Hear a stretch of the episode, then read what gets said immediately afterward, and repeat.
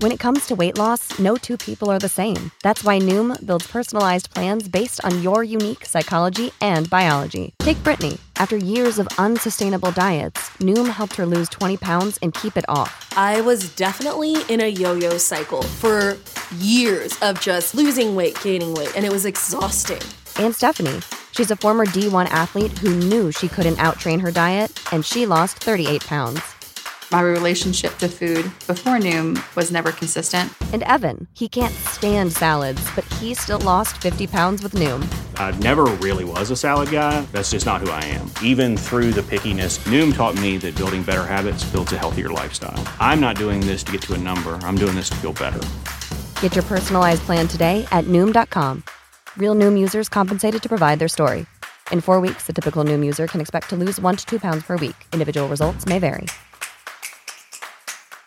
What's the easiest choice you can make? Window instead of middle seat? Picking a vendor who sends a great gift basket? Outsourcing business tasks you hate? What about selling with Shopify?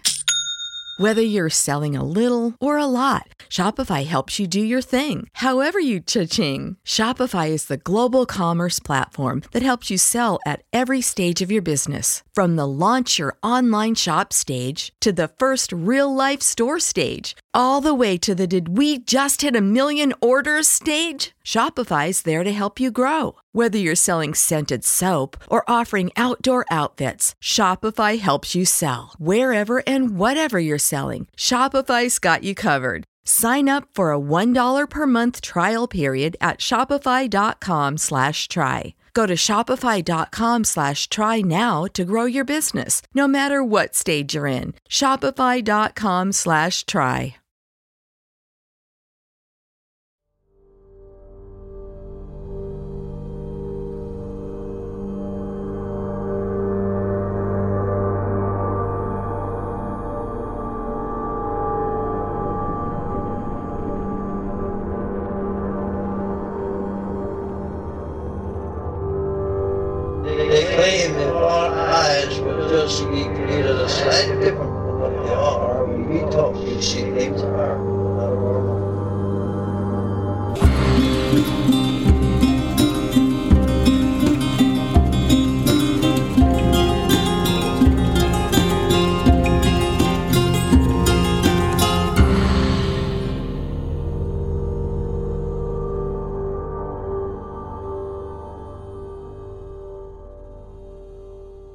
Welcome to Strange Familiars.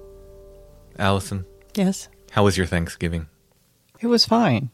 I threw you for a loop. See, you thought I was asking how you were doing. Yeah. I got to mix it up. I didn't make mashed potatoes, which was the fatal flaw in the whole thing.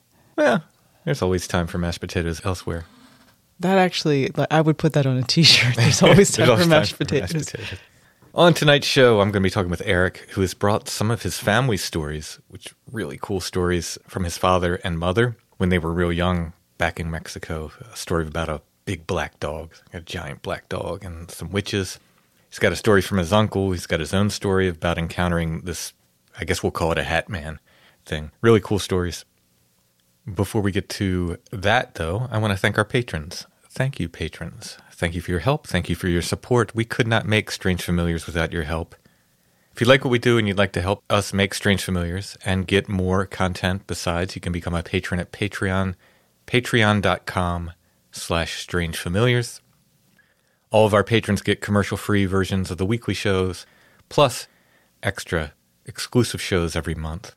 I know you just did one with Josh when he was visiting. I can tell because my microphone is probably 10 inches higher than it was before. Yes. He is a very tall man. He is the, I mean, Tim is a big guy. He's he's a tall man. He's big, you know, like you're not an insignificant person. Mm-hmm. But next to Josh, you look very small in comparison.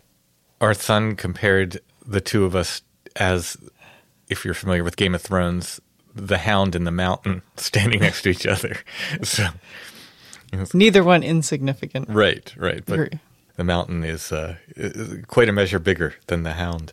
I like I like because Josh is like the world's least likely fairy expert, and I just love people who defy all expectations and are just truly themselves. So Yes, Josh helped me do another reading from the Bigfoot in Pennsylvania that you and I have been doing. So he helped me do uh, the next segment of that. Still got a, a good bit to go on that, though. But that was our patron episode for this month. Sometimes we do one, sometimes we do more than one. We also gave a bonus episode this month from The Flower Path, a patron episode from The Flower Path, because it tied in with Strange Familiar stuff. So you always get bonus content and you help support the show. Again, it's patreon.com slash strangefamiliars. And if you're on Apple Podcasts, there's an option there as well, Patron of the Strange. You get the commercial free weekly shows and the bonus patron episodes monthly as well. Once again, thanks to the patrons. Before we get to the interview, I do want to mention a couple things. I've been mentioning many, many times now about Maynard. I don't know why he can't get disability. I mean, the, the system seems to be messed up, let's say. Yeah. But for some reason, he can't. Hopefully, he will. There's always a huge lead time, you know, in the Yeah, interim. he doesn't. He lost a leg. I mean, if you can't get disability Yeah. after that, I don't know what more they can do. In any case, it is the time of year where people are thinking about giving.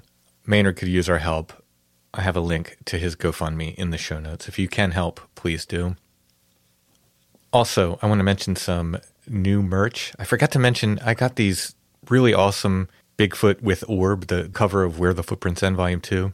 It's one of my favorite Bigfoot pieces I've ever done. Probably my favorite Bigfoot drawing I've ever done. I got canvas prints of them. I had a few of them made before. They're very expensive to make, so I can only get a few made here and there. These are 11 and a half by 15 and three quarters inches, so they're pretty big. They're canvas prints. They're wrapped canvas, so they're ready to hang. You can frame them if you want, mm-hmm. but you can hang them as they are as well because the canvas kind of wraps around the stretchers. It has a like a sawtooth or something on the back. Yeah, yeah, they they're ready to hang. You can hang them right now, or or you can have them framed if you want. Like I said, it's it's my favorite Bigfoot piece I've ever done. I'm real psyched about it. So we got those back in. Those are in the Etsy shop. Black Dog hoodies. We have sizes medium through 3X. Everybody who pre-ordered them, your hoodie went out. I think I mailed out the last of them on Saturday. But we do have a few extras. Right now, like I said, we have sizes medium through 3X. Not many of any. Limited quantity Yeah, yeah, very, very limited quantities of those. So if you want one, go ahead and grab them. They're in the Etsy shop or strangefamiliars.com slash merch. Within the next week, week and a half, we'll be getting mugs in, Strange Familiars mugs. We had them before. These are a new design. They're actually the Black Dog design, again, for, that we used on the sweatshirt and, and have them on the t-shirts. There's a limited number of those. There's just a few of them. They'll be in the Etsy shop. I'll mention them again next week unless they sell out. Also have even fewer of the the Bigfoot with orb design on mugs and Flowered Path as well. They'll be in the Etsy shop. Our Etsy shop name is Lost Grave. If you type in Lost Grave, you should see our stuff come up. There's also links in the show notes, of course. And I have one, I think I can make two more, but there's one up on Etsy right now. We were able to source some antique crucifixes. They're actually from the 1800s in France. And I made a rosary with one. I can make a couple more, I think, because I think we got three of them. So that's in the Etsy shop as well. It's a little more expensive than the other rosaries, but it, it's an antique crucifix. I mean, I think they said they were meant for, for nuns' crucifixes or something, the place where we source them. So that's up there as well. Again, shopping in our Etsy shop helps us out as well. I'll try to make posts on Patreon and on Facebook and Instagram and stuff about the mugs when they come in. The hoodies are available now. The canvas prints are available now. Again, check it out. Shop name is Lost Grave at Etsy, and there are links in the show notes. All right, let's go ahead and get to my interview with Eric.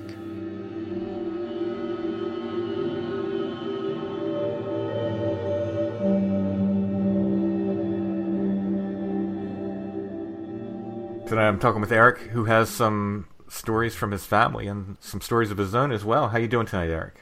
I'm well. How are you doing? I'm doing great. Sounds like you got some interesting stuff to talk about here. Where do you want to start?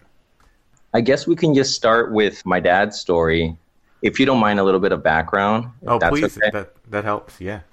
So I'm originally from Oxnard, California. My parents are originally from Mexico, specifically uh, state of Zacatecas, and specifically the city of Jerez. And they um, obviously moved out here and settled in Oxnard, California. So my father's story takes place in Jerez, Zacatecas. Jerez Zacatecas does have a city, obviously, as far as just normal city, but it also has a lot of farmlands and a lot of ranches. And my parents were both specifically raised on ranches, very rural areas. My father was around the age of 11, and he was kind of like a rebel. And even though he had um, older brothers and um, several siblings, because back then that's just the way it was, yeah. I would say this is back in the 60s. Mm-hmm. Where they lived during that time, there was no electricity. This was just, uh, I think they used um, those lamps that have like oil in mm-hmm. them yeah. and whatnot. And you're talking about dirt roads, you know, just a, a very different world than the one that we know now. So he decided to attend this school dance, even though my grandmother had told him he was not allowed to go. This was a rule even for his other um, older brothers, my uncles. And the reason why was because during that time, his grandfather, the father of my grandfather, was very ill and essentially on his deathbed. So it was a very sensitive time and the family was essentially already kind of like in mourning. But my father decided to go to this dance anyways. I believe he left, it may have been probably dusk, not that bad. But on returning, which was around 11:30 cuz I just asked him about this he said it was obviously very dark then. And again, this was probably, I want to say like a, between a mile and two miles was the distance between the school and where they lived. He said, um, returning, he noticed, well, let me backtrack a little bit. The road that he was taking, or the roads, there would be clearings yet there would also be areas where the trees were kind of like surrounding. So it was like a mix of both. But either mm-hmm. way, it was dark. This was darkness. He noticed that there was this silence in the air. No crickets, just nothing, which he found odd but didn't mind much, didn't pay much attention to. He also knew that there was uh, a lot of dogs on the way home in regard to dogs that were kept by certain people on their properties. And they were also quiet. Hmm. So he remembers air hitting his uh, his ears, kind of like, I guess, yeah, like gusts of air. And he started hearing noise in back of him, but I believe he was so terrified he just did not want to turn around. He was getting relatively close to his home. When he finally did turn around, he saw this massive beast and it was a dog, but he states it was the size of um, like a bull. Whoa. Abnormally large. Yeah, yeah. Black. I haven't really gotten an answer in regard to what type of dog, but I suspect it wasn't like a shaggy dog. I think it was more like a hound. Mm-hmm. When we were growing up, this was one of the stories he would share with the family, and everyone loved it. All my cousins, you know. I think back then he exaggerated that there was flames coming out of the eyes, but now with, um, I think, special effects, he's kind of taken it back and stated it wasn't flames, it's that the dog's eyes were red and they were glowing. Wow. And they were fixated on him. Hmm. And the dog was just looking at him. And he, believe in a state of shock, uh, just kind of tread a bit, fell, fell over something like a log or something. And from there on in, he tried to get back up, but he essentially crawled his way home at that point. Wow. It's like a horror movie, right?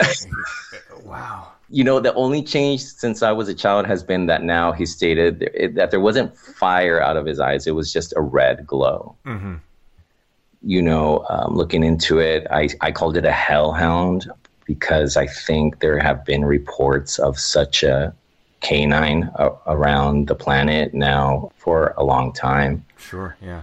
I know in Europe they have um, their own names, um, like Old Shuck, something like that. I think I read once. Shuck, I think it is, yeah. It's something like that. And apparently um, they might appear at Crossroads, Mhm. something about Crossroads as well. He stated that uh, you know he, he got in to the house. I think once the adrenaline wore off, he just um, shut down and fell asleep. And he did share it with, I believe, my grandmother, and her being your typical Catholic woman, mother, grandmother, just reprimanded him and basically told him in Spanish, you know, that's what you get for disobeying me. That's, you know, you know your grandfather's ill. You shouldn't have gone out there. And she essentially said, Te pareció el, el diablo en la forma de un perro. The devil appeared to you in the form of a dog. Mm. That's my father's story of what he saw when he was a child, uh, 11. You know, you obviously know your dad, and you said the story hasn't changed. Is his demeanor when he tells the story? Can you tell? Is, was he pretty affected by this? Yes, yes, he was. I think he changed a bit as far as well into his teenage years. I think he straightened up a bit. Mm-hmm. I mean, I, I don't even like laughing about it because I mean, I think some people do say, tr- I mean, it it is trauma. No, oh yeah, it is. It is, and the, the humor is in the straightening up. You know, not the not the right, experience. Yeah. right, yeah. I know. And also, just to paint the picture out there in regard to the life out there at this time, my grandfathers they were both in the United States working over here. Literally, one of them was in Detroit, Michigan, working on the railroad, and they would send money back. So my grandmothers very much stayed on the ranches on their own. Now, you had neighbors, but your neighbor was I don't know, like it's it it's not like suburbia, you know, where mm-hmm. they're like right next door. They're far. So yeah, it, they they were raised tough, and it was rough out there for them. If I could now jump into my mom's story, Sure. Just one last question as regards your dad. Do you think he believes it's from the devil or demonic or just something else? I don't know. Yeah. I don't know. And that was another reason why I, wanted to be on your podcast because you were raised Catholic. And I think I also heard you say that um, uh, one of your shows mentioned, uh, I think it was a show you guys were discussing. You guys had just seen um, The Cure in concert. hmm Yeah. And something about that you have a lot of, I believe, um, Virgin Mary statues. Oh yeah. Yeah. yeah. I'm the same way. I'm the same way. So we are Catholic, and my father is Catholic, and he does believe. I think for him, he just left it that that's what he saw, and I don't know what more he gives into it in regard to what it could have been. hmm Yeah, That'll keep you from sneaking out to go to dances, though. I tell you that. Yeah, you know, uh, I don't go out as much as I used to, but I remember, I think, especially when I tell you one of the other stories, I remember, um, you know, kind of going out. I live in Long Beach now and kind of walking the streets late at night by myself, walking back home. And it's not something I would do now um, at all for several, several different reasons. But even just talking about this and re- being reminded about this, it's like, I don't care if it is the city. You don't know what's what could appear in front of you. you know, and I'm not talking about you know humans. I'm talking about other things that could happen. So going to my mom's story, and mind you, the two families didn't know one another. My parents didn't meet in Mexico. They met over here in the U.S. once they were both adults, obviously. But they happened to, to just grow up in the same area. In the same, yeah. That's yeah. wild. That's that's kind of, yeah, it is a bit interesting that way. I never really thought about it much.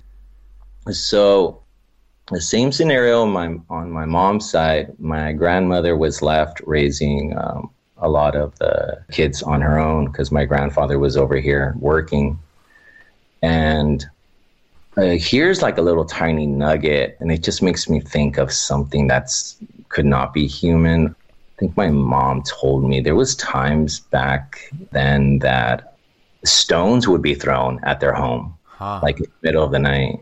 Interesting. I think um, my grandmother went outside and yeah, they had guns then. So she, I think at least a couple of times she went outside and she shot a couple of bullets out just into the air. Mm-hmm. And it stopped, apparently. But just now, kind of hearing about a lot of what stones being thrown at home could mean Oh yeah. yeah. it's suspicion that i mean you think about it why would people do that in the middle of the night you know Yeah, like if either it's going to go further, you know, if it is people, it's going to go further to some, you know, very nasty situation, or they're not like, especially if you do it once and somebody comes out and shoots a gun up, it's like that's the end of it, you know, like oh yeah, this prank isn't worth it. But yeah, that's yeah uh, and yeah, that my my uh, spidey sense is going off on that as far as something being a little odd. exactly Yeah. exactly somewhat similar situation my grandmother took my mom my mom must have been like eight and i think two more of her siblings an older brother and a younger brother. They had met up with one of their neighbors another lady who also had a couple of her kids with her. And they were going to go visit some other people. And this is all walking. So everything had started off with the sun out but apparently they just kind of miscalculated waited too long. By the time they were attempting to go back home it was dark. So the same thing just really dark country roads. And they were walking and apparently at a certain point they noticed and again there was clearings and then there would be like trees and but uh, i guess at a certain point and there was this clearing and they saw these white floating figures. There was three of them. I think they were floating my mom said like 10 feet off the ground. She called them brujas which is witches in spanish.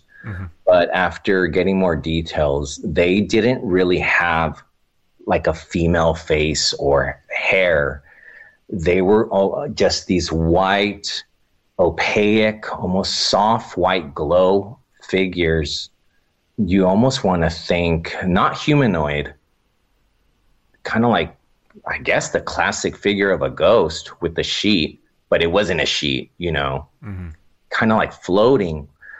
But she said they were doing this weird rotation like there was this rhyme and reason behind it all.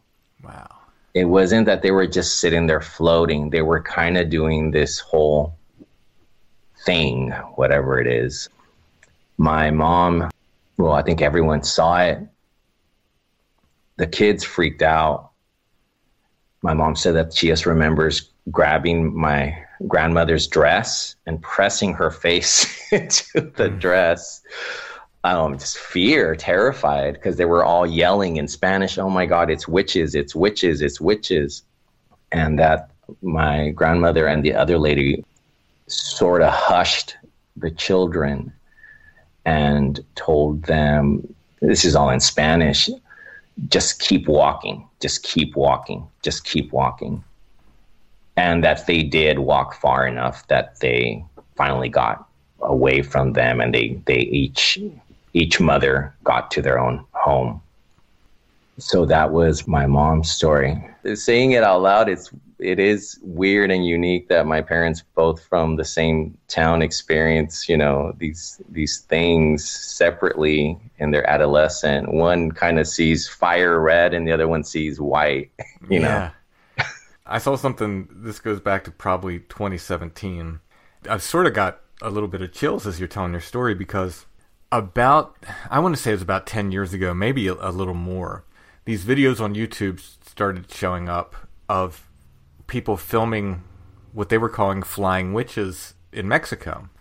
And they didn't look to me they looked like it was a person kind of riding some kind of like machine almost. Like it looked like a person standing behind a, a podium, right? And the whole podium was flying. Like it was some kind of like flying, but it didn't look right. And it was this is before drones, you know, or maybe certainly yeah. before you know there was drones big enough to you know carry people.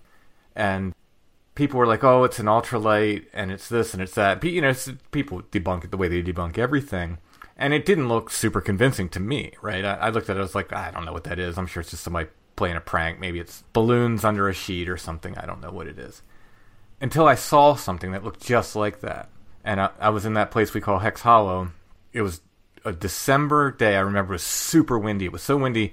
Allison didn't even want me to go hiking that day. I remember her saying, "You shouldn't go. You, know, the branch is going to come out of a tree and hit you on the head." But I was like, "Nah, I want to go hike." So I was there alone. Very very windy day, and I see something in the sky, and I look up, and I see this thing, and the only way I can describe it is it's exactly like those videos from Mexico that's exactly what it looked like, except they were black in those videos, and whatever I saw was white. It was a super windy day. It, like no wow. ultralight, I don't think could withstand those winds. It was really weird and really bizarre, and was like kind of hovering in the sky, and then then just went behind a tree. But like this was broad daylight. It was weird. It was weird, and and of course just connecting the dots for me, it's like, oh, I, I remember those videos, but they were for I, they, 100%. I know they were from Mexico. They were things that people had filmed in Mexico, and like even I, like I said, when I saw him, I was like, ah, that's that's probably nothing, nothing to see here. Until I saw whatever I saw looked exactly like those things. I don't know, you know, related, not related, but your the story when you said it was white just very much reminded me of that. And you're saying it was a windy day. Oh, super windy, like really windy. Yeah. You know, it's just interesting because one of the things with the internet is, and just this explosion of podcasts, especially the supernatural, people are seeing something. Yeah. You know, people mm-hmm. are seeing something. You just cannot deny that, especially mm-hmm. when the testimonials, when the people get emotional. Oh, yeah, yeah. And you know, like we were talking about, like, you know, it's real trauma. You know, they saw something mm-hmm. and it terrified them. Mm-hmm. Yeah, that was the thing that finally, you know, moved the needle for Allison from disbelief, not, you know, thinking that everybody was making stuff up, but just kind of be like, ah, I think they're mistaken to uh, we were at Alpha Day one year and she was talking to some guy. Well, she saw some guy talking to me, but he was so serious and so emotionally affected. I think that moved the needle for her. She she looked at me and she says, "Whoa, I don't know. He he saw something." And, yeah. Uh, and like her sort of attitude towards all of it was changed because she recognized that emotion and that realness, I guess, that, that the guy was bringing. Absolutely, yeah. absolutely, yeah. So yeah, that's my um mom's story. And I think the youngest sibling that was with her, he's my uncle that, well, I would share the story about the university. So my uncle's story goes back to, I believe, the late 90s, early 2000s. This happened at California State University, Channel Islands in Camarillo, California and um, anyone can do some general searches if they want, but there's plenty of stuff online. A little history Cal State Channel Islands used to be the Camarillo State Mental Hospital. And it was open from the late 30s to the late 90s. And again, if you just Google the history of the hospital, there's a plethora of stuff out there. Um, apparently, um, there was a lot of abuse, mm. lobotomies, I believe, electric shock therapy, um, a lot of extreme forms of what they call quote unquote therapy. So in the late 90s, state of California was deciding what to do with it. I believe turning it one either into a prison or turning it into a university. They went with the university, which I think was great choice, um, just because again, Camarillo is basically right next to Oxnard, where I grew up, and I could tell you there there weren't any universities nearby, so th- this was really serving that community well. In fact, I went there one semester. So my uncle worked for a construction company, and these were all contractor jobs, if that makes sense. Yeah. You know, like you, had to bid on a job because there was so many different projects to do pavement painting you know you're going to work on this you're going to you know there, there was just, there was different companies i think working on different things Mhm, it's just a yeah. massive uh, undertaking Yeah, yeah. When I did telephone work, we were involved in a lot of stuff like that, where we'd be doing telephone work next to another company who's doing plumbing, next to another company who's doing whatever. exactly and Yeah. you could only imagine the condition i w- or i would imagine the condition of this hospital that just basically kind of went to hell. So they specifically one day were working on what is the library. Now i know this library because again I, I went there one semester and it's kind of like the center of the school and apparently they were working underground. It's like multi-level. Mhm.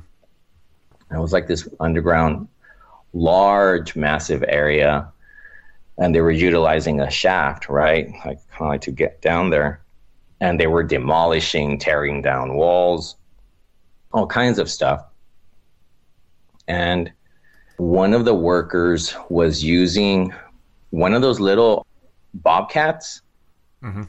you know what you know, Yep. i mean yeah or your viewers can google that it's like a little tractor Yeah, yeah. they- and they were using that going up and down this shaft to um, gather the debris and bring it back up to clear it out. And the fella using this my uncle described as very serious you know, straightforward just kind of like no joking around guy. Pretty quiet. And they said there was a few guys up kind of like just keeping an eye and keeping watch of everything. And this guy was going down there by himself to get the debris and then going back up. Well, they said at a certain point he said at a certain point that they just heard yelling down there. Just yelling. This guy was yelling. And he made his way back up and everybody was like what's going on? Are you okay? What's are you mean, what's going on man? And that this guy was like everything's fine. I don't want to talk about it. I just want to you know effing finish this job. I just want to finish this. I just want to finish this. Just let me finish this and that's it. And he finished.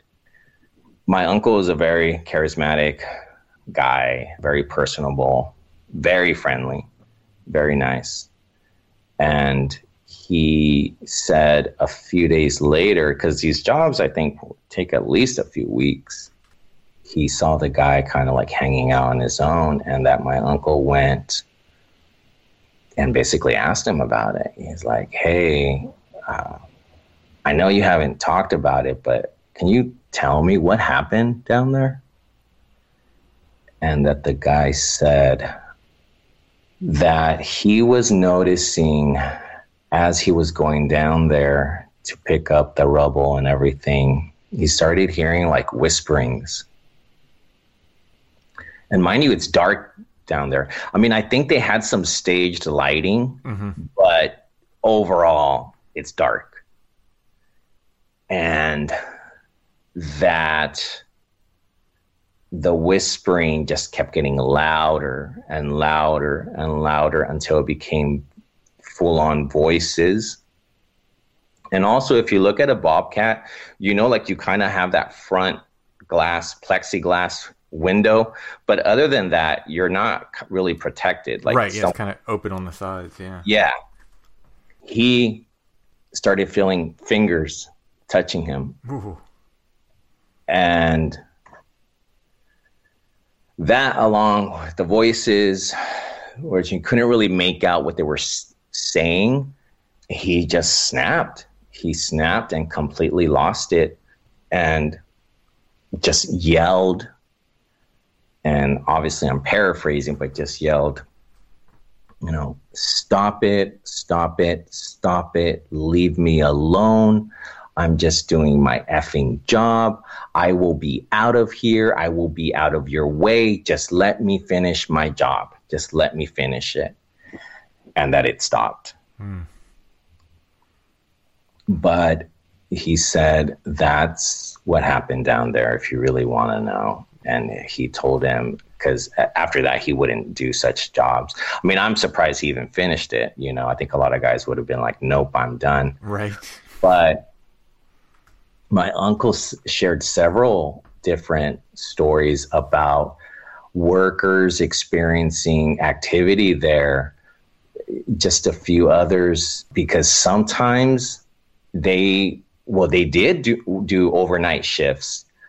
I think that was even before the school opened but especially after the school opened in order to not disturb students and the ah. staff they had to do overnight shifts and i say this as well because I know when I went, the school was still relatively new. I mean, it was like in its in its first few years, and I don't want to say it like I haven't been there in like over ten years. I don't know what it's like now, but um, to me, it didn't seem like a very large school. Like you could do a whole uh, turnabout, or, or, and you could go like all around it and see the back. I could tell you that when I went there, the backside was not developed yet. It was still the original everything. And, you know, people make rumors. I heard so many rumors when I was going there because I, I asked a few people, a few people, I was like, you know, the front, they have it so well designed. It looks great. Then you go to the back, it's like, what's going on back here? Well, like anything else, the- it, I, I think it was just budget. They couldn't just do it all at, all at once. Yeah. Yeah. Uh, it was just too much. So someone told me apparently there were still padded rooms that were like not developed yet or changed.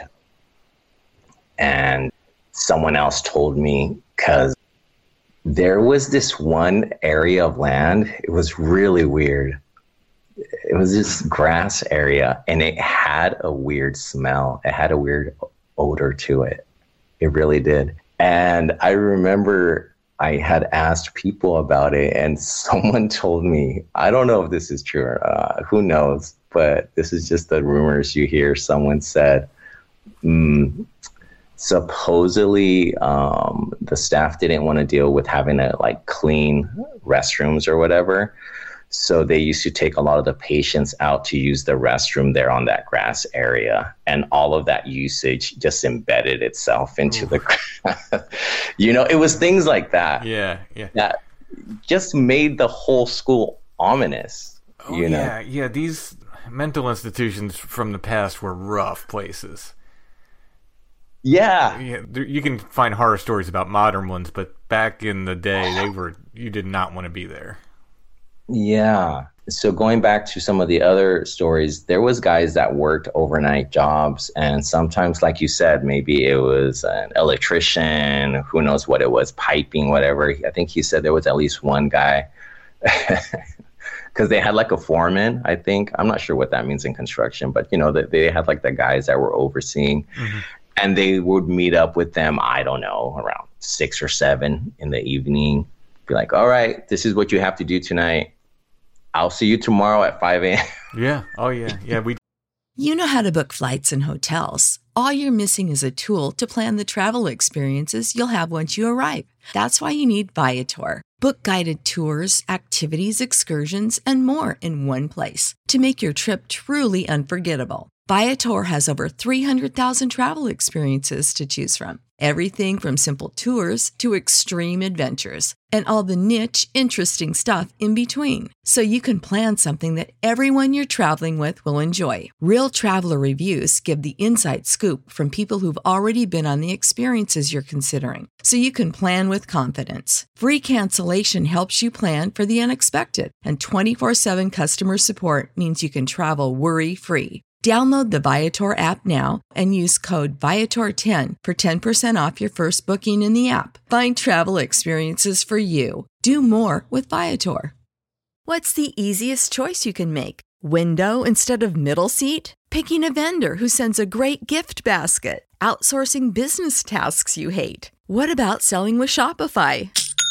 Whether you're selling a little or a lot, Shopify helps you do your thing, however you cha-ching. Shopify is the global commerce platform that helps you sell at every stage of your business. From the launch your online shop stage to the first real life store stage, all the way to the did we just hit a million orders stage. Shopify's there to help you grow. Whether you're selling scented soap or offering outdoor outfits, Shopify helps you sell. Wherever and whatever you're selling, Shopify's got you covered. Sign up for a $1 per month trial period at shopify.com slash try. Go to shopify.com slash try now to grow your business, no matter what stage you're in. Shopify.com slash try.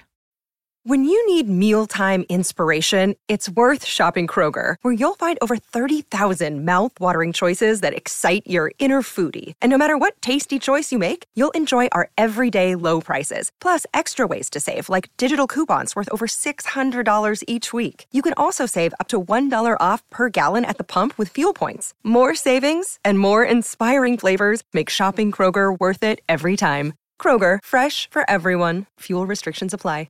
Did something like that for sure. and Yeah. they'd be there on their own. Some of them reported seeing children running. This was like in the middle of the night. Mhm. So they were like, and this could have been before the school even opened. More reason to say, why would there be children here, right? Right, right. There was some guys that would not come back. And they were like, I don't care. You know, I'm not, I, or, or I'm not going to do any more overnight shifts, just day shifts, I guess. But I can tell you, um, even driving there, it's essentially at the edge of the Santa Monica Mountains. You'll see deer on the way there because I remember seeing deer on the way there. I mean, it's it's out there, kind of like in the middle of nowhere. So there definitely is um, an energy, I believe, to that space, that land. And I think going back to what you said, you know, these hospitals were rough. How could they not sustain such energy? Right. You know, with so much torment that happened. I think a lot of it now is a matter of fact because of like cases that came out, patients making the claims of abuse mm-hmm. of what happened.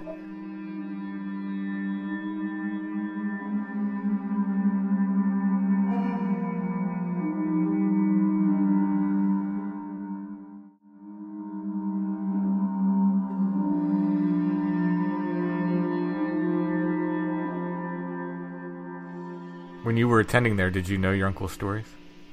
No, I didn't. Mm. I didn't know yet until he. it was- So when he told me, I got really excited. I was like, "Oh my god, please tell me what." And then he told me, I was like, "Unbelievable!" I remember having. I think I only had one night class. It was, it was creepy at night. Driving back, you're going through these roads, so I think for anyone that wanted to, they could make an amazing documentary Yeah. out of the school. but I'm sure the school probably doesn't want that. Yeah. But yeah, I you know, I and I'm sure it's not the only university that has you know, such activity. Oh Um, yeah, and and I mean these mental institutions have been converted to different things all over the country. There was one I had a pen pal I remember. This goes way back to like 90 1990 maybe 91 92 and she told me like she was going to college in Massachusetts and she kept telling me about this abandoned gothic mental institution and I thought like okay whatever right like you know Right. we were into like spooky stuff and everything. I'm like, okay, okay, like you know, she's telling a story. Like this can't be true. And then I went up there to visit someone else, like just randomly happened to be in the same area. And he's like, hey, let's go to this abandoned mental institution. I'm like, what? He's like, yeah, it's it's right right over here, right outside of town. Like, let's go check it out. It's really cool. And I was like, oh, okay. And I was like, oh, she wasn't lying. And we went there, and I mean, this place was incredible. It, they had guards and stuff. You had so you had to be careful. I think we went into like one room, and then it just got it got sketchy, not because of you know spooky stuff, but because you know we were afraid we were going to get caught by guards and stuff. So we didn't go very far inside. But I, pen pal of mine had told me that she had been all through the place, and there was like tunnels underneath it and stuff. That is now apartments, and the last time I was up there, like I drove by, I was like, oh, they turned it into apartments now, and I'm just thinking, like, I wonder what those people have. like, I, would love to get some stories from that because that place was weird. Was they really converted weird. them to apartments. Yeah, yeah. Oh, goodness. Yeah, the massive building too, like just massive, massive building. Wow. Yeah, if I can add one more thing to it, there's also growing up. Now, this is way back well into my junior high, well, high school years, because I went to school in Oxnard again. Um, so there's this place called Scary Dairy that is near the university. It used to be a dairy farm that was ran by the staff and the patients when it was a hospital and they were using it as a it, it, was maintained by them as a form of work experience and also additional income i believe yeah. for the hospital mm-hmm. yeah no, that's high school kids i only went once but we went at night and it was blocked off we couldn't go through but it was so common to hear high school classmates that they would ditch school and go to scary day hmm. and you can also google it and it comes up scary dairy like and it's this abandoned dairy farm that now it's all tagged up with graffiti. But yeah that's another little um, i don't know if that's haunted. I don't see why it would be mm-hmm. but yeah that was a, another little um, something to add to to it that even growing up in high school there, there was just something about that area that you just knew uh, it was almost like forbidden, you know, mm-hmm. yeah, and yeah. you're not supposed to be going out there. And of course, now it's a university. so, if you want, we can jump into my story. Sure. Yeah. So this happened in um, around, I think it was 2006, and it was on Thanksgiving. I remember that it was on Thanksgiving, and I had already moved out here to Long Beach, and I had gone back to visit family for Thanksgiving. I had touch bases with my high school friends, but they just had never left Oxnard. Mm-hmm. They just stayed there mm-hmm. and they were now spending their 20s there. All of our families had already had Thanksgiving dinner. So it was, I reached out to them and they said, Do you guys want to hang out? Yeah, let, let's hang out. And I went and picked one of them up, and then we went and picked the other one up. Now they're cousins, so they're close by default.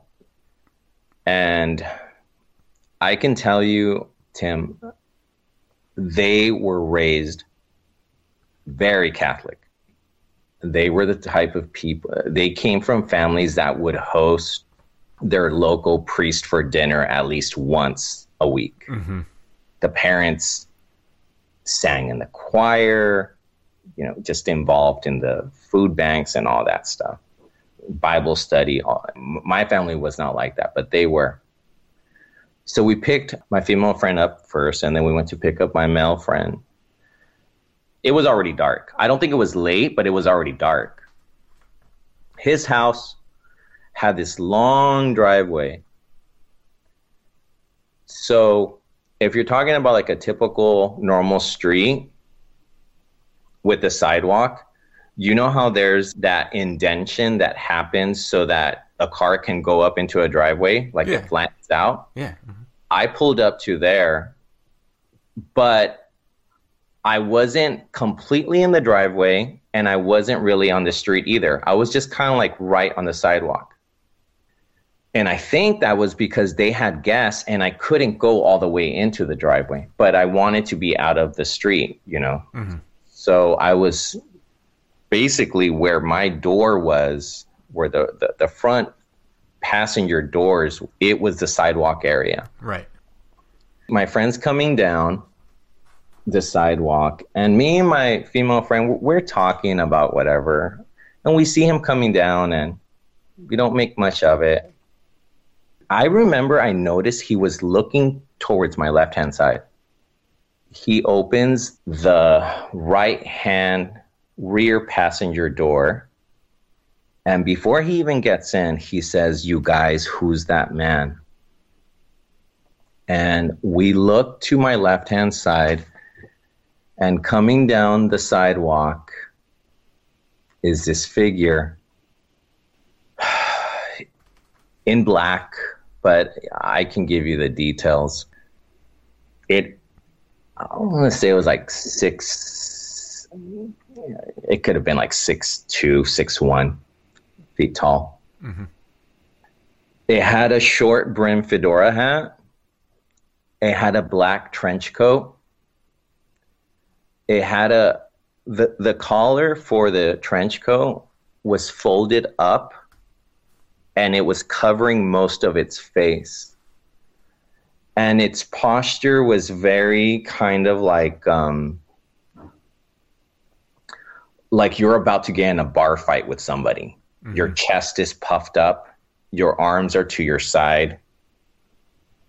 Its arms were to its side, and it had where the I guess the trench coat broke on the hand area, on the wrist area. There was a break, and then there was a black glove, and the hands were clenched, and the trench coat was completely buttoned down. Mm-hmm and it didn't have feet.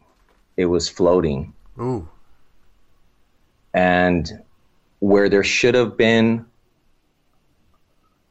like wrist, s- skin, and where there should have been a face, it was like a white fog, white mist. Yet there was some form to it the face had no eyes, no nose, nothing. It was just this whiteness. Wow. And it was coming right at me because it was coming my way. And it was coming fast enough. I'll never forget. You could see its chest impression. Like, I don't know if that makes sense it was floating so fast, like it's kind of you can make out the chest. Sort of like the fabric was kind of pulled back. Yes. Yeah, yes. yeah. Yes. Yeah, from the motion or whatever. Yeah. I wrote this down on purpose just because I remembered. If you Google Dick Tracy um, movie Mm-hmm. and then type in the blank, it kind of looked like that. I remember seeing that movie when I was a kid. And now in retrospect, that's kind of like what it looked like. Oh, okay. Yeah, I'm, I'm looking at it right now. I remember I cussed at my friend and said, you know, get the F inside the car right now. And I pulled out, it was just going, and I pulled out to my right side. So it was coming down and we were now facing it, if that makes sense. Yeah, yeah. It kept going. My friend, his house had this, they only had one single front yard light, and it was this blue light. It was strong, but it was just this ugly blue. And it was hitting it as it was going. And I remember I stopped and I kept asking my friends, I, and they were silent. They were completely 100% silent. And I kept asking them, You guys, what is it? What is it? And they were just quiet. They were quiet. And uh, So it continued just past your car. it continued. It just kept going. Mm-hmm. you know, you look back and you're like, oh, you could have done, you know, you followed it or, but, but you're not, Yeah. you know, you're not thinking like that. Right. No, no, that's that's the yeah, that's the people who have not experienced it. Yeah. Right. Well, it's like anything else. It's so easy to say that you you you know, I would have done this, but no, you wouldn't have because you just don't know. Yeah, like you said, unless it happens to you. mm-hmm. I've had people tell me that if I'm ever in the woods and I see something, I'm going to run right at it. And I've been in the woods with them and lit up eye shine. Now this happened to be a deer, but we didn't know it. You know, we I just lit up the eye shine in my headlamp, and this person got right behind me. They did not run at anything.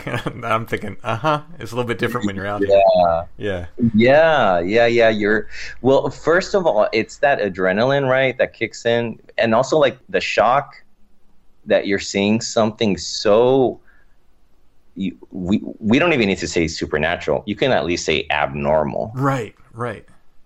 This is like it's like seeing a car accident or something. This is mm-hmm. not something normal that you see. Right. I don't think to pull out my phone when things. You know what I mean? Like and exactly, Yeah. exactly. Yeah, I, Exactly. I think it's like ideal thinking would be like, yeah, I would take out my phone and get the best picture. It's like, but no, you- I mean, it's easy to say, but when it happens, you're just so like, well, what? What's going on here? We went back to her house.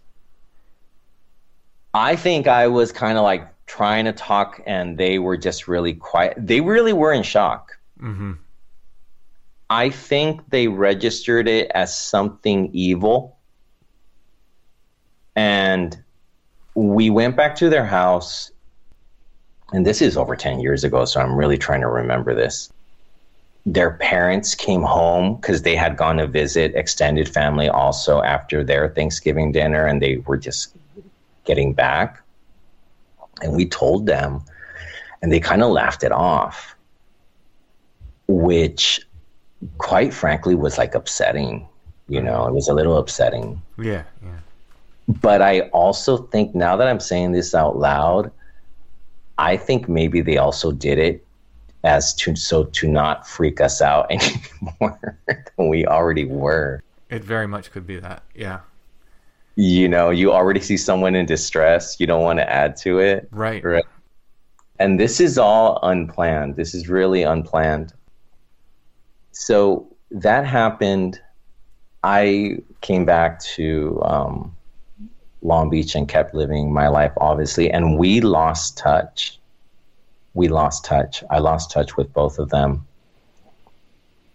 I remember chatting with them maybe on Facebook or something. And I remember bringing it up.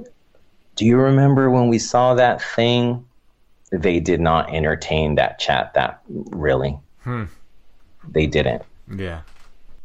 now we're going on 2023 post pandemic years have passed and these were like my two best friends from high school.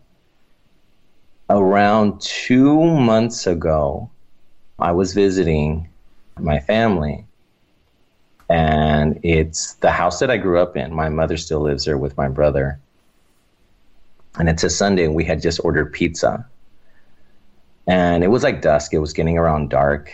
And the whole like the pizza delivery was kind of like on its way so we were anticipating it and i left the front door open with the screen and i see two figures coming up my driveway it was my two friends it was my two friends that i saw that hat man with, with Mm-hmm. and I looked and I'm like, uh, is, is that really that? And, and they sure enough, and they just out of the blue, out of the blue decided to, first of all, come and see if my family even owned that home anymore. And then to ask about me. Wow. So, oh, so they didn't know you were there.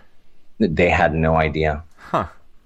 So I just basically reestablished a connection with both of them. And I had dinner with the female friend not too long ago.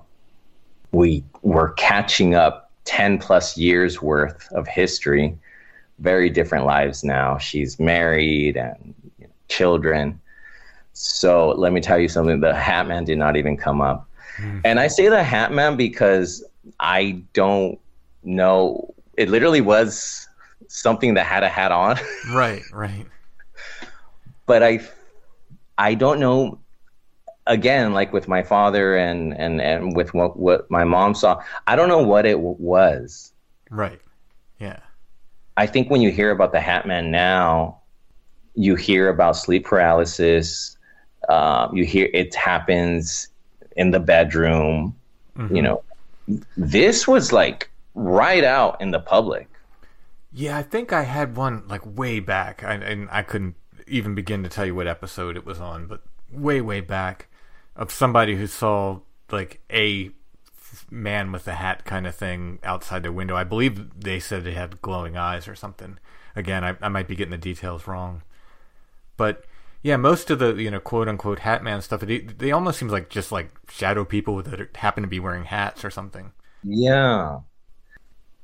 What's weird too, I don't know if it was an omen in some regard. You know, I've had a lot of years to think about, but I can tell you that the following year was one of the most difficult years of my life. Hmm. The age of 27 into the age of 28 was very difficult for me. Mm-hmm. I mean, like medical issues and other issues that were beyond my control. So I don't know. I don't know. You know, you just kind of look back and you wonder what they are.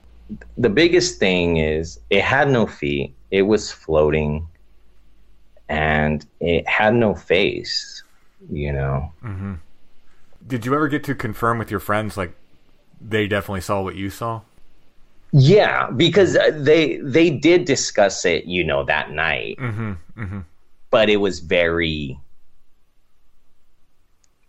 kind of you know because we shared it with my friend's parents Right, right, yeah, yeah. you know how um certain native american cultures state like don't talk about skinwalkers like don't don't give it any thought power at all Yeah, yeah. I think that was the mindset of my friends. They just did not want to give it any thought at all. They, I mean, as uh, you talk about trauma, they just wanted to wipe it out, and that's why I bring up the Catholic upbringing, and which there's nothing wrong with. I mean, I consider myself Catholic. I just think for them, it shook them up. It affected them on a different level. Mm-hmm. I was able to talk about it. I am able to talk about it. It'll be interesting to see what happens now that I've reacquainted myself with them. Mm-hmm. And if I have an update, I'll send you an email. Okay, all right, yeah. you know, I'll probably will bring it up to them eventually. Is it the kind of thing where when this gets published, you would point them to the podcast and say, "Hey, listen to this"? I probably, w- well, I probably will. Okay. I mean, yeah, no, that, that may or may not get them talking, you know. And look, there's no right way to handle this stuff, right? Like this is stuff is so out of the ballpark. You know, no matter what it is, you know, we're often told when we're little, and probably I think a lot of times because our parents don't want to scare us, this stuff isn't real. Uh, don't worry about it. And then when it happens to people, it's like getting slapped upside the head, right? And a lot of people are like, I don't know, like they just however people deal with it, I think is fine, right? I'm happy for people like you who are willing to come on the show and talk about it because I think that's great, and other people share their experiences, and it sort of makes it okay for people to share in a sense. And I'm very happy about that, and I'm very happy Strange Familiars gets to be the place for that. But I also don't blame the other reactions. Like if people just are like, nah, I don't want to talk about it, I don't want to think about it, it happened, and that's that. I don't blame people at all for that. You know, it's similar in lines even with the worker of, you know, the guy who worked with my uncle. Yeah. Oh, oh. because I think he told him, you know, all right, man, I'm gonna tell you, but I only want to talk about this once. Right. Yeah. Yeah, I don't fault people. However, people need to deal with it. I, I really don't fault them at all. You got to deal with it. You got to move on. You got to live life. So people are going to deal with it different ways. So- But yeah, and I'm convinced for every testimonial, for every story that's shared, there's like ten stories that will never be shared. absolutely, You know, absolutely. I absolutely because I become fearless about talking with virtual strangers about this stuff. I don't have to know somebody very long before I'm like, "Hey, ever had anything weird happen?" You know. and Yeah. yeah, there's a number of people who are just like, "Yeah," and they'll maybe tell you a story, and then it's like, "Hey, you want to share it?" Like, no, I told you the story. That's that. You know. Oh wow. I've had quite a few stories that I would love to bring on the podcast, especially local people. I was putting out ads when I was writing my first book. If you encounter anything weird, you know, blah blah blah, and they would tell me the story, and then I'd say, "Oh, will you please come on the podcast?" They're like, "No way." Oh, wow. Yeah, yeah, yeah, yeah. I think there's a lot of negatives to technology in some regards, mm-hmm. specifically when you get into social media and the effect that it has on young people. oh yeah, yeah. But I really truly believe that one of the positives are people sharing such stories and inadvertently not, maybe not even realizing that it is a form of therapy. Oh, absolutely. Yeah, I, the, just the number of people who've, who've contacted me, like, "Oh, I heard this story, and it's it's what I saw, and you know, I'm not crazy," or, you know, finally someone else talked about whatever I saw. It's it's yeah, absolutely, it is. Yeah, I think that's the biggest thing. Like literally that line, I'm not crazy. Mm-hmm. Yeah, Someone else saw this as well. And also just the history and folklore. I mean, we, we call them, you know, whatever they are, but people have been documenting things for dec for um, centuries actually. You know, centuries people have been seeing things. So, right, right. But, And- yeah. and we tend to associate folklore with you know rural communities or you know different ethnic communities and stuff. It still happens. It's just, I mean, it happened to you, right? Whatever walked down the street a hundred years ago would have been turned into something else and would have entered local folklore as this or that. I truly believe whatever our ancestors were saying is and ha- is now transmuted into you know quote unquote folklore is just this stuff, you know, and it's just them telling stories about the weird stuff they saw. Yeah, definitely, definitely. I want to thank you for this podcast again. Um, you know, I think I saw other podcasts, and I knew there was probably others I could have reached out to, but I really liked the structure that you have, and I hope more people reach out to you. I could say you provide a very um, I'll just say it, safe space to share. you know, like no judgment zone. And I and again, I think for I mean, I was nervous to come on, but I think for other people who really may have trauma from it, hopefully they can see the opportunity to share it and maybe it will help them with what they experienced. Man, that's a great endorsement. Thank you so much. I should put, make a commercial out of that for Strange Familiars. well, thanks for sharing your stories, Eric. You're welcome, Tim. Thank your family. Thank your mom and dad too. I will.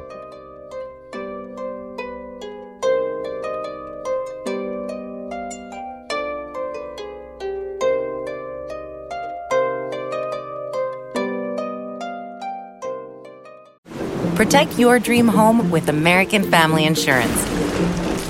And you can weather any storm. You'll also save up to 25% by bundling home, auto, and life. American Family Insurance. Get a quote. Find an agent at amfam.com. Products not available in every state. Discounts may not apply to all coverages on an auto or home policy. Discounts do not apply to life insurance policies. Visit amfam.com to learn how discounts may apply to you. American Family Mutual Insurance Company SI and its operating companies American Family Life Insurance Company 6000 American Parkway, Madison, Wisconsin.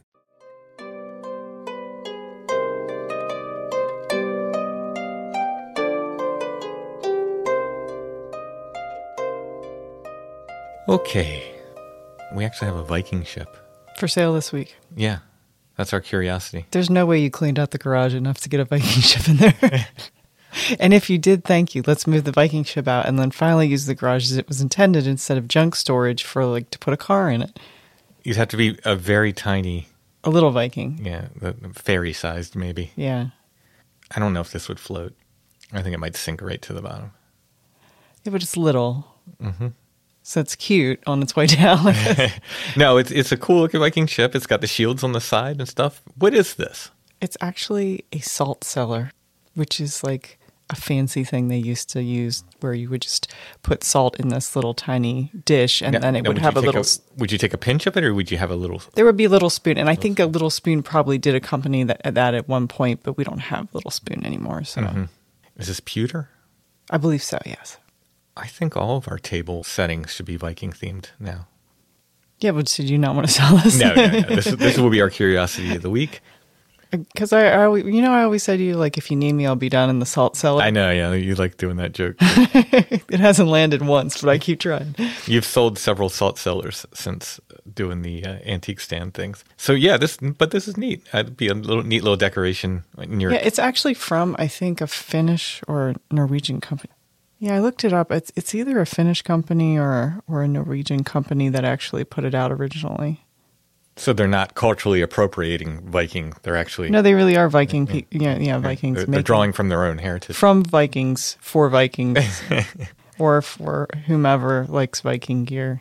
But it'd be a cool little thing for your cabinet of curiosity. Or Yeah, you actually could put rings in it. It's like it's small, Oh, but it's enough to yeah. put like some little rings or something, little trinket dish. That's why everyone calls ashtrays now. They're all trinket dishes mm-hmm. suddenly yeah, yeah. because it's it's less less cool to put like vape pens in a dish. You know, like If you had an altar to Freya or Thor or something, this could go there. yeah. All right. That will be our curiosity of the week. I'll take a photo of that. I'll put it in the show notes. If you click on that, it'll take you to our Etsy shop where you can buy that and other curiosities of the week, along with everything I mentioned at the top of the show.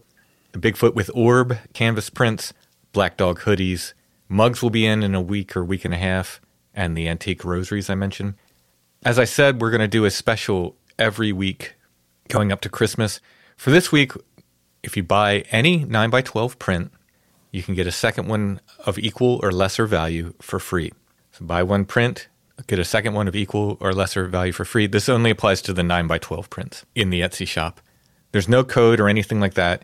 Just go ahead and order one and send me a message and say, hey, I want the extra print. Tell me which print you want with the extra one in the note for Etsy. And that deal will be good until the next episode. So probably a week from now. It could be two of the same things. You can keep one for yourself and give one to a friend. Two of the same thing. Yeah. The remark prints are the most expensive ones. If you want to get one remark print and get a second remark print free, you can do it. That's fine. Or you can get a remark print and one without a remark or whatever. There's, you know, different prices in there. But it, this only applies to the 9 by 12 prints because they can be shipped together. Some of the other prints can't because they're too big. And once again, if you're looking for Strange Familiars merch like t-shirts, stickers, and more, if you go to strangefamiliars.com slash merch, there's pictures of everything there. If you click on that, it takes you right to the item in our Etsy shop. So that's And I'd like, also like to add that uh, that is the only place to get legitimate merchandise because we've seen some other places recently. Yeah. We don't do any print on demand anymore. Yeah, so There, any of those print on demand shops, they're, they're, just taking they're not us. people's artwork. Yeah, they're not us. The only place to get Strange Familiar stuff now is from us. We're not dealing with any of those companies anymore. So if you're not getting it from us, the money's not helping the podcast at all. And I want to mention Black Rose Antiques in Hanover. It's where we have our stand with Chad. Chad's been killing it with wool. I'm sure he'll be adding more. Chad's got wool, he's got axes, he's got hatchets. They've got a good selection of knives that his buddy Tom has made. We've got a lot of glass. You've been doing really well with like glass over there, like uh, uranium glass and other like special. What do you call that? Like special glass, Art glass, art glass. stuff, yeah, and depression glass. a lot of frame stuff over there. A lot of cool frame stuff. Got a cool tarot print framed over there right now. A lot of my books are there. I believe I've signed them, so you can get my book signed there as well. Check it out. It's Black Rose Antiques in Hanover, Pennsylvania. You will be expanding to another location soon. We'll talk about that at the time. That'll be in the new year. It is. It'll be Yeah. February. Yeah. But for now, Black Rose Antiques, you can pick up our stuff there. And you never know. You might run into me one day. I might be over there restocking stuff. I'll politely bow out if you. Might run into Chad. I think he's there more than us. You have a good chance of running into Chad. yeah, if you see someone in buffalo plaid over there, odds are it's Chad. Odds are it's Chad. Although it is Hanover. Yeah, the, the buffalo plaid quotient is a little higher in Hanover. A little bit higher, yeah. Great little antique mall, Black Rose. Very nice people. Glad to be a part of that. All right. That's it for this episode of Strange Familiars. We'll be back soon with more.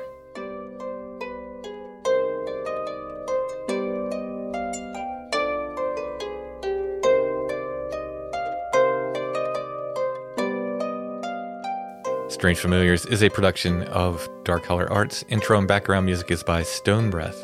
If you want to hear more or purchase music, you can go to stonebreath.bandcamp.com. We're on Facebook, facebook.com slash strange familiars. There's the Strange Familiars Gathering group there that you can join. We're on Instagram at Strange Familiars, one word, no underscore. You can find us on the web at strangefamiliars.com. And as I said, if you're looking for merch, strangefamiliars.com slash merch.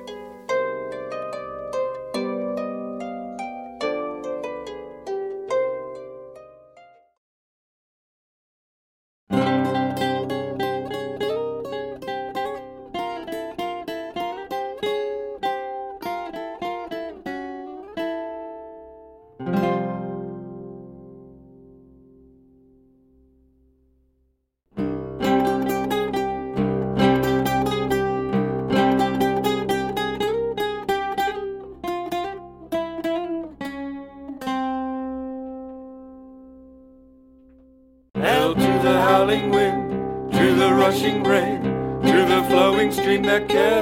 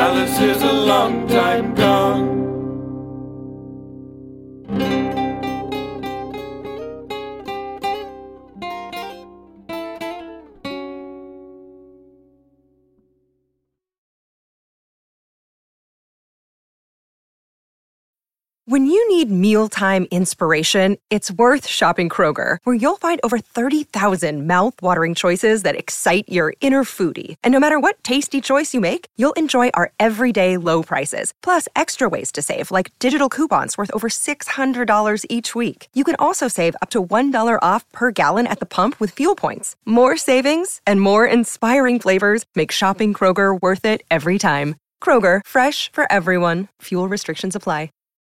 When you need mealtime inspiration, it's worth shopping Kroger, where you'll find over 30,000 mouthwatering choices that excite your inner foodie. And no matter what tasty choice you make, you'll enjoy our everyday low prices, plus extra ways to save, like digital coupons worth over $600 each week. You can also save up to $1 off per gallon at the pump with fuel points. More savings and more inspiring flavors make shopping Kroger worth it every time. Kroger, fresh for everyone. Fuel restrictions apply.